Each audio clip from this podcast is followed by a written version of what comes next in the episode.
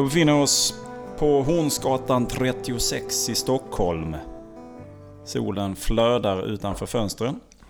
Jag sitter mitt emot Björn Ranelid. Och idag ska vi prata om sommaren. Vad får du för bilder när du hör ordet sommar? Glädje, lust och eh, min årstid kanske framför allt. Idag har jag öppnat fönstret ut mot Hornsgatan 36 när jag väntar på att du skulle komma hit och intervjua mig. Margareta sitter nere med hunden Kalle i trädgården. Och i övermorgon åker vi till eh, Kivik. Det är ett växelbruk mellan Stockholm, den vackra staden, som står i full blom nu, och Kivik, Äppellunden, Sveriges vackraste kustremsa, sju mil lång, över Hammarsbacka, Gislövshammar, Vik, Skillinge, Baskemölle, Vitemölle, Kivik. Alla de där orterna ligger som pärlband. Och det är en nåd att kunna åka till Haväng. Låt vara att Försvarsmakten har ockuperat den sedan 1943. Alla husen i dåvarande Knäbäck flyttades. De boende tvångsförflyttades och så blev det sedermera två mil därifrån Knäbäckshusen. Men när jag åker till Haväng, när inte soldaterna skjuter där, då är det för mig en nåd att få finnas där. Jag liknar ju Hanöbukten vid en, en pilbåge som spänns och så skjuter man iväg pilar ut över havet. Precis som de skjuter ut över öppna havet. Så när vi åker till Haväng eller Backöka eller Sandhammaren och tänker på Backöka, den plats på jorden där dåvarande generalsekreteraren Dag Hammarskjöld valde att ha sitt hus. Mannen som kunde bo varstans på hela jorden. Som representerar alla nationerna på jorden väljer han Backåka, där jag och Margareta 25 sommar, midsommar i sträck har firat just den helgen. Och det är också en nåd för mig. Men eh, sommaren är också en årstid för mig som är litet, eh, vad ska vi säga, jag kan bli lite ledsen ibland när jag tänker på hur snabbt det går över. Däremot så vill jag också framhålla något som många inte tänker på i Sverige, att vi har fyra årstider. Jag skulle inte vilja bo, trots jag älskar solen så mycket som jag gör, så skulle jag inte vilja bo året runt där det var, vore sommar som i, i eh, Diego eller vad det nu ska kunna vara på eh, plats på jorden där man eh, har solen hela tiden gassande, stekande och eh, inte får längta efter våren eller höstens vackra färger. Så de fyra årstiderna för mig blir också konstigt nog en slags rikedom. Även om jag vet att sommaren tar slut. Vi kan få brittsommar, vi kan få en indiansommar som det också kallas. Och då tänjer jag ut den. Jag kan sitta i solen redan i slutet på februari och bli brynt av solen. Hör ni att jag säger inte solbränd, för jag har aldrig varit solbränd hela mitt liv. Jag är brynt av solen. Tänk att jag vaktar ordet så noggrant. Det är slarvigt att säga att man är solbränd. Det blir de som är röda i hyn. Men Jag blir aldrig röd i hyn. Så att eh, de fyra årstiderna för mig är en rikedom. I detta finns längtan och en slags rikedom för ögat och sinnena, dofterna, färgerna, prakten, Äppellunden där jag springer och tränar. 50 000 kvadratmeter. Det händer att jag får se ett rådjur som står i ena änden av raden där. Jag tittar ner på blommen, äppelblommen. Jag tänker på rapsen som har en sådan färg som jag har skrivit att Gud blandade den två gånger innan han var nöjd. Och sen har du blodsdroppar i borden utav rapsfälten och det är det vallmo. Så för mig är allt detta en rikedom. Och jag lyfter in det i mitt skrivande. Så det, jag skriver som bäst när jag har fri rymd och högt i tak så att säga. Så mitt språk är inkorporerat i landskapet i själva sommaren. Så att jag skiljer inte mitt skrivande och mitt författarskap från eh, rummet, det stora rummet. Det oändliga rummet, universum. Jag, jag kan lägga, lägga ett speciellt kraft i mitt språk när jag vet att det får dofta och det finns olika färger i det. Jag har ju målat omslag till fem av mina böcker. Det har jag aldrig talat om inför journalister, men det framgick ju i dokumentären om mig. Men jag kallar mig inte ens för amatör, för min pappa var ju konstnär och min yngste son är konstnär. Så Jag når inte upp till att vara amatör men jag tycker det är fantastiskt roligt att arbeta även med paletten och färgerna. Så mitt språk hämtar hela tiden näring ur, ur olika årstider. Så när jag följde mamma till eh, Möllevångstorget där hon arbetade en bit ifrån i köttaffären. Då stod jag och lyssnade på de första invandrarna i, i Malmö som jobbade på Kockum, Grekland, Italien, kanske också från dåvarande Jugoslavien.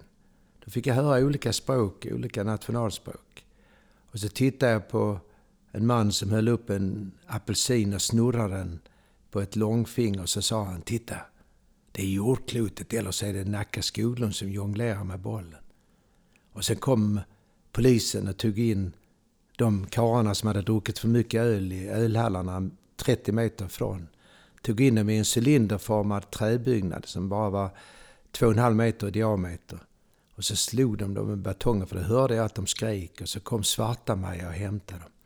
Och mina sommar på Sallovsvägen 32F i Malmö är också så att jag tänker på kastanjerna som min, eh, ännu inte har blommat och jag tänker på klöverblommorna och humlorna. Jag tänker på fotboll. Vi spelade fotboll 6-7 timmar om dagen. Där fanns jag och där fanns alla mina kamrater. Så fotbollen var helig för mig. Så jag är som en humla som landar på klöverblommornas märken. Och så flyger jag med nektar på hälen. 60 år senare och sitter på Hornsgatan 36 och säger dessa ord. Så den mening jag formulerar nu illustrerar min syn på årstiderna. Att den, den ena årstiden går in i den andra, då blir det vattenfärgerna. Och när jag åker ut till Arlanda och ska framträda och ska flyga så tittar jag på den vackra färgprakten. När jag kommer vid Fågeltofta i Skåne in till eh, Kivik en bit ifrån så tittar jag på bokskogen. När jag växte upp så åkte jag med mamma och pappa. Ja, vi cyklade, vi hade ingen bil, ut till bokskogen. Så mina somrar är evigt intakta. Och jag har en ständig sommar i min själ. Så jag lämnar aldrig de här klöverblommorna. Jag lämnar aldrig humlorna. Jag lämnar aldrig dofterna av eh, varuförsäljningen, frukterna, rotfrukterna på Möllevångstorget i Malmö. Men icke desto mindre vill jag ju säga att jag som inte är född på Österlen utan född i Malmö har erövrat de här landskapen. Och det inte, har jag inte fått genom modersmjölken utan jag har successivt genom att vi bodde 10 år i Ystad och vi har bott i Genarp också. Och vi har bott 28 år i Stockholm. Så eh, upptäcker jag mer och mer av Österlen och lär man något hela tiden. Så det är också ett i vardande. Att vi åker till olika platser, att, att jag kan stillna som en humla på klöverblomman och titta ner på damm på guldfiskarna. Eller jag betraktar svalorna som flyger ut för att hämta mat till sina små ungar. Margareta och jag sitter på terrassen och så säger hon Björn, titta! Och då upptäcker vi något som vi inte har sett tidigare i våra liv. Att när de små fågelungarna ska bajsa så vänder de rumporna ut från boet och bajsar på en given klocksignal. Som om de vore stämda enligt ett och samma ur, bara för att hålla rent i boet. Och sen tar sig svalorna ut. Inte mer än en knytnäves storlek är kvar när de lämnar framåt hösten, senare på hösten. Och sen navigerar de med en egen kapacitet, en egen förmåga. Så tänker jag på att de hittar detta knytnävestora bo efter att ha flugit från Afrika. Det är ju för någonting fullkomligt spektakulärt och sensationellt som pågår år efter år. Och så sitter vi vid dammen och tittar ner på guldfiskarna. Och sen går jag ner i Äppellunden. Och sen springer jag till nationalparken, norra infarten, tar mig upp för backen, tittar ut över havet, åker till Haväng, åker till Backeåka, åker till Borrbystrand. Yngste sonen lär sig simma i Kyls bad som ligger tre meter från sandstranden i Borrbystrand. Allt det där tar jag in i mig själv och så jämför jag med Ribersborg när jag var sex år. Zlatans hus som han nu eh, har sålt ligger 80 meter från eh, Limhamnsfälten. Det är Malmös största hus, Engelströmska villan eller Frid, Villa Fridhemsborg. Och eh, jag kommer dit sex år gammal, sju år gammal med mina kamrater.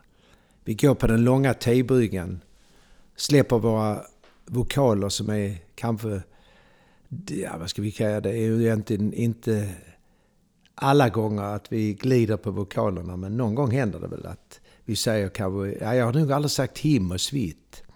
Men eh, där finns nog diftonger hos mina kamrater, till och med triftonger.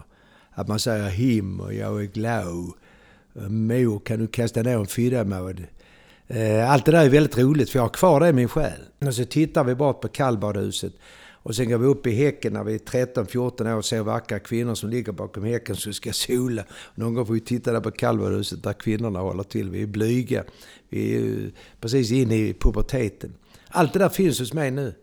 Så när jag kommer till Pildammarna nu, eller jag kommer till Limhamnsfältet med mina barnbarn, då har jag kvar detta inom mig. För det är intakt. Även det är i vardande. Tebryggan, Häcken, Engelströmska villan, Villa Fridenborg och Zlatans före detta villa. Allt det där finns hos mig.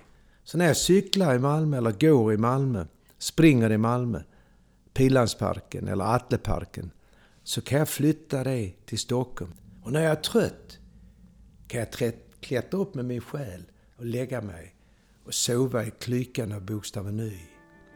Och är jag riktigt trött så kan min själ somna på ett rosenblad. Så är det.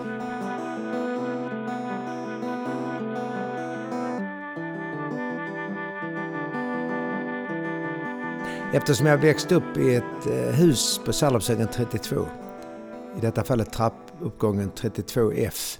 Och där bodde vi 16 år. Huset byggdes 1943. Det var eh, Per Albin Hanssons eh, egentligen eh, uppgift en gång i tiden att han invigde detta området, Älvstorpsparken. För det var Hugo Åberg som hade låtit etablera det och bygga upp det som byggherre. Och det var tänkt för barn, att det skulle vara om, omgärdat av höga hus och plastdamm och en lekplats och samma hos oss. Och så vår stora park där vi åkte kälke och vi Spela fotboll nio månader på året. Allt det där började med mig som en väldigt lycklig tid i mitt liv. Och sommarloven var ju eviga. Vi slutade kanske den eh, nionde i sjätte på året och så började vi, ett år har jag tittat i mina gamla betyg, vi började den 28 i åttonde, allra senast ett år. Och vi hade våra skolavslutningar i Paulikyrkan. och eh, eh, vi hade en präst som eh, hette Morten Werner som höll tal vid varje avslutning. Så jag tillbringade 18 terminer, 9 läsår på Röfoskolan på Föreningsgatan i Malmö. Och sedan träffade jag en kvinna på Föreningsgatan 54 som heter Klubb 54. Så min första fru träffade jag på dans på eh, eh Föreningsgatan 54 och jag träffade min andra fru på dans på Malmö Nation i Lund. Så jag dansade ju väldigt mycket och gick ut och dansade. Det var det naturliga sättet att träffa kvinnor och flickor på. Så att jag hade väldigt roligt i dansen. Och vad har det med sommaren att göra? Ja, det har ju med sommaren att göra också. Man dansar utomhus också i Folkets Park. Och eh, när jag var 9-10 eh, år, 1959, när Ingmar Johansson vann boxningsmatchen mot eh, Floyd Patterson, så lyssnade vi på Radio Luxemburg. Och så sprang vi ut i gryningen och jublade. Och än idag kan jag minnas, om detta, jag, minnas detta, jag har skrivit om det också. Alla var lyckliga. Eh, Ingmar Johansson, svensk världsmästare i tungviktsboxning. Eh, och det var fantastiskt att få vara med om detta. Då är jag alltså tio år gammal. När jag är fem år gammal så faller jag och spräcker min skalle i tvättstugetrappans räcke när jag faller baklänges. Och då förvandlas hela mitt liv egentligen kan man säga utan att jag tänkte så mycket då att det skulle förvandlas. Eftersom jag fortfarande har kvar ljudet i mitt huvud. Och jag skickades hem efter en undersökning som blev felaktig för det förväxlades röntgenplåtar. Så en sjuksköterska kom hem till oss tre dagar senare och säger att jag har spräckt skallen. Och då fick jag åka ambulans och ligga på sjukhus i fyra veckor. Nåväl, det där ljudet är någon slags skiljelinje i mitt liv också. Före och efter den 12 9 1954. Och det, det, kan man likna med någon slags eh, vint, vinter i mitt liv. När ljudet kom till. För att det skapade väldigt dramatik hos mig. Och sorg också, och rädsla, skräck. Jag låg med fingrarna i öronen varje kväll och hoppades att jag skulle slippa höra ljudet på morgonen när jag vaknade. Så på något sätt så lyfte jag in även det i mina tidsskeden. Född den 21 maj 1949, prematur, enligt mamma 5-6 veckor. Eh, började skolan vid 7 års ålder på Röfoskolan. Tog studenten 1968, började läsa i Lund 1968 på hösten.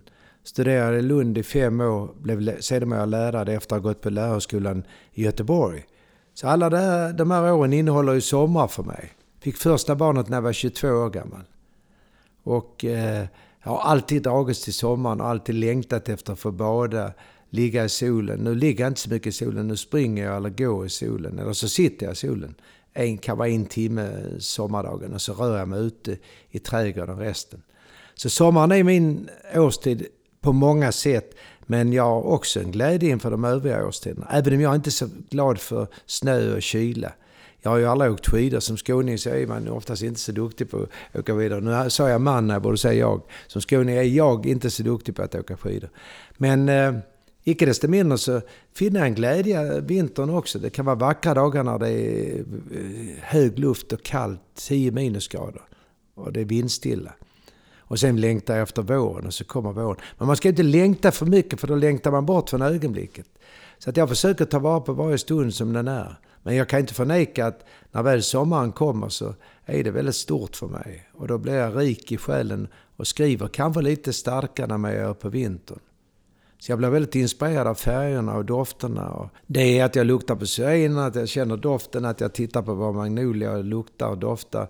Eh, äppelblommen. Eh, naturligtvis att jag vill gå eh, nära rapsen.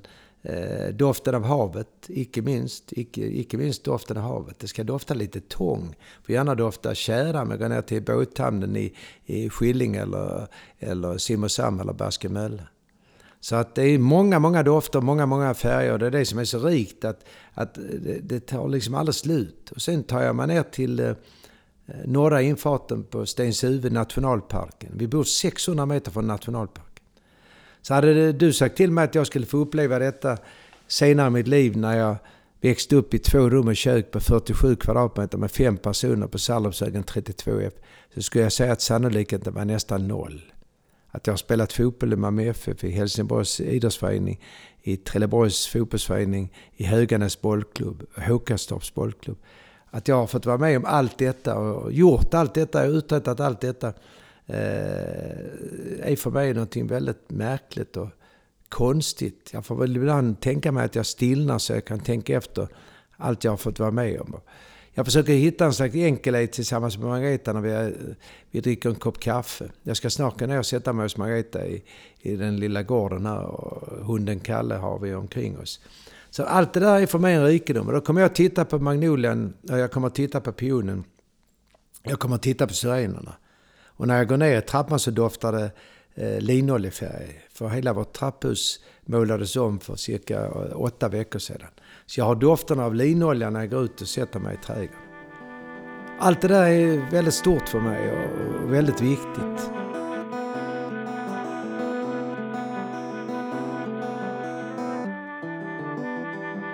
Då är det så att jag vaknar på morgonen, kanske eh, mellan klockan sju och eh, 8.15 beroende på om jag har länge skrivit på kvällen eller vad vi gjort dagen dessförinnan. Då går vi ut och dricker kaffe i trädgården. Kalle ska sitta i mitt knä. Kalle ska ha knäckebröd. Han får sista biten direkt om munnen på mig. Eh, sen ska han äta äpplen. Vi får tag i äpplen den tiden på, dag, på året.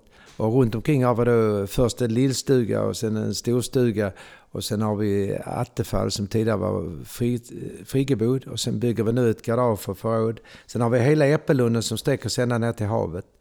Och eh, varenda dag när jag är hemma så springer jag eller går på maximal fart i Äppellunden.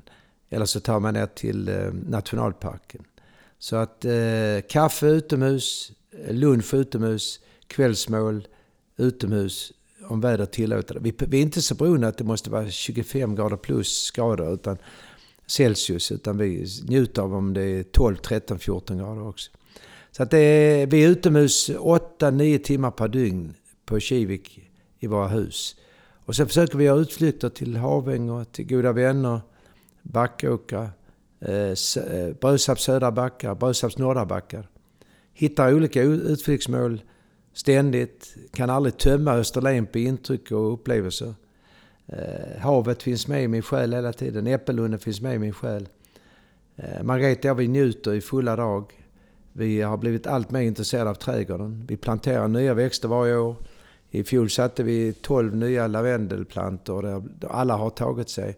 Vi fick i present av goda vänner från August att de fick bo i vårt ena hus fick vi 50 Lökar från Holland. Alla 50 har tagit sig. Så det är en färgprakt av Guds nåde. Sen har vi magnolia där också. Stor liten magnolia. Och eh, vi har mycket annat som, som står i trädgårdarna. Vi, vi kan säga så här att vi sitter nog in till dammen åtminstone två timmar varenda dag. Ända från den 20 fjärde till den eh, 25 nionde kanske. Och är det brittsommar kan vi sitta där ännu längre.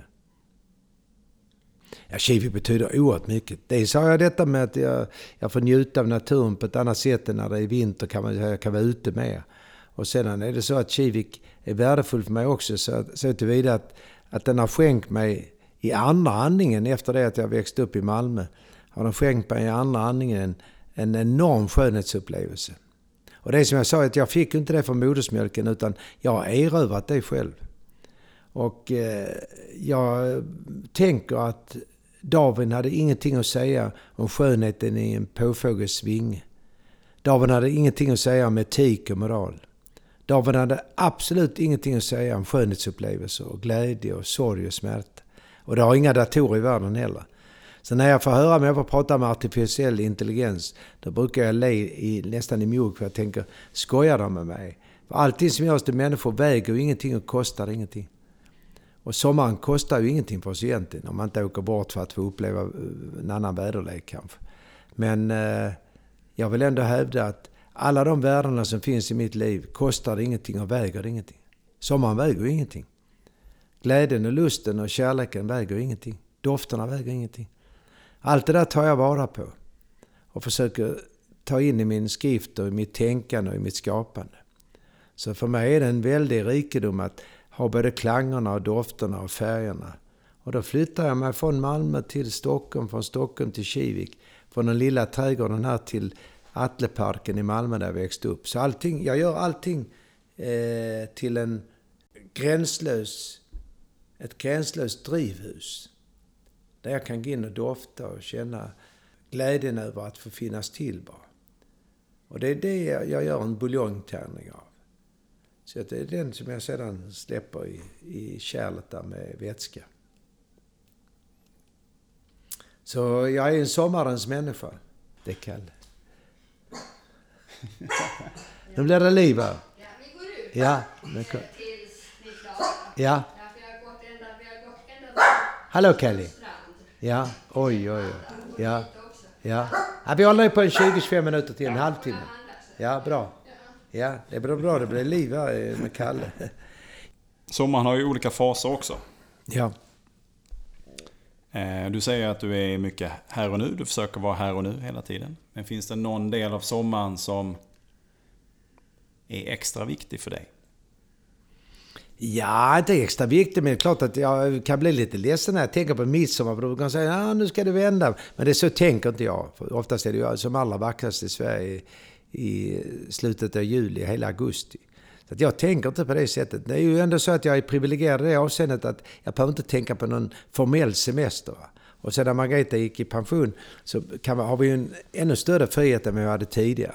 Och barnen är vuxna nu och vi har barnbarn som kommer till oss på sommaren. Så även det är ju en väldig rikedom för mig att komma med, med två barnbarn som eh, Ryder Jackson och så med och åka till Sankt Olofs utomhusbad som har 28 grader i vattnet. Jag menar eh, Sydafrika, eh, var det nu än råkar vara i världen, Thailand. Thailand. är ju ingenting mot att få åka till Sankt Olof och bada med barnbarnen. Så det, är, du vet, det är sån enorm glädje för mig. Bara se barnbarnen komma ut i Äppellunden och jag och Ryder går i, i, eh, i, eh, på Haväng och är stråtrövare. Varsin pinne i handen. Så går vi ända ner och tittar på skyttegravarna som är där, där försvaret övar krig eh, tio, tio månader på året. Då är det en kontrast och en negation av kriget.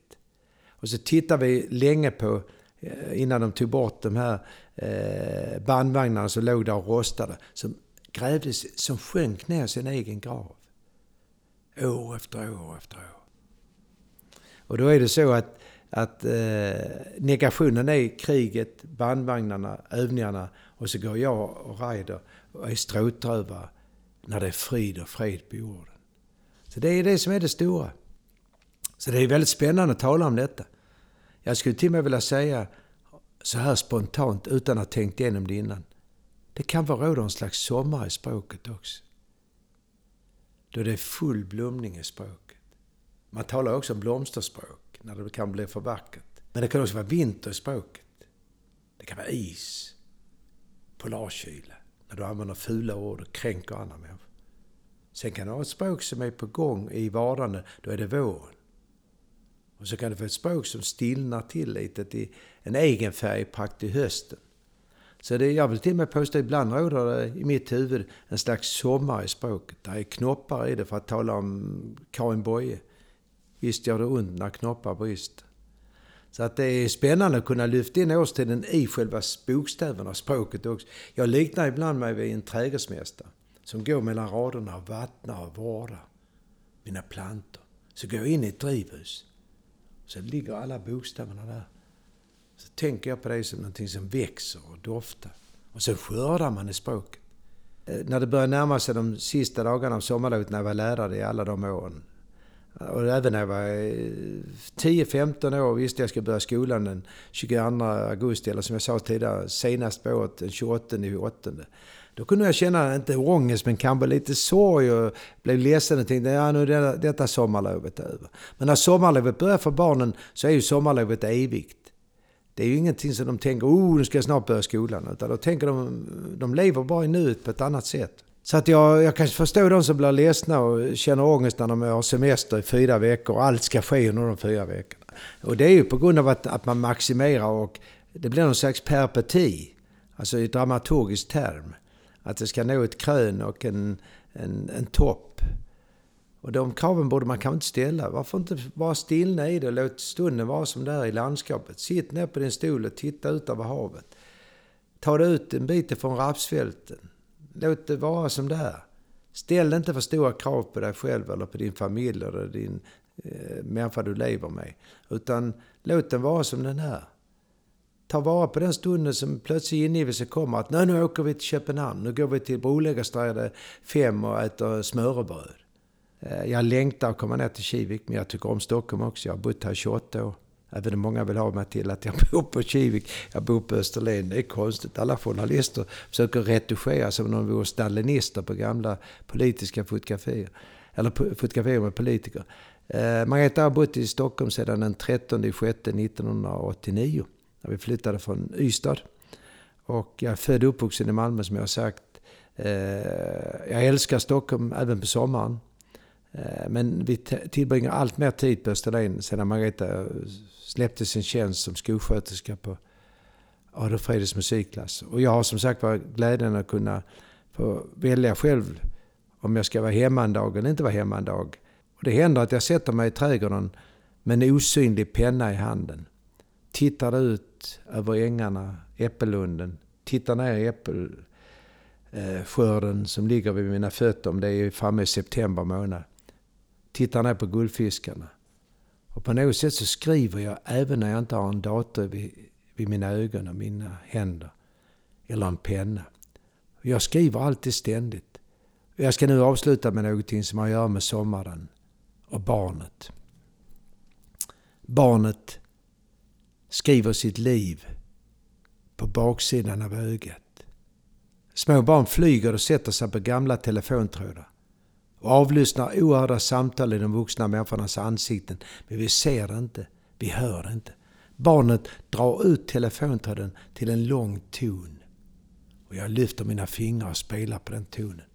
Jag låter svarta fåglar och andra färger på fågelprakten sitta på den tråden. Och då blir det mitt notställ när jag skriver, när jag talar och när jag formulerar mig. Ibland händer det att fåglarna lyfter, precis som små barn också gör, och kommer för nära solen. Då sveder de sina vingar så att svarta flarn faller ner och lägger sig på vita ängen i form av bokstäver.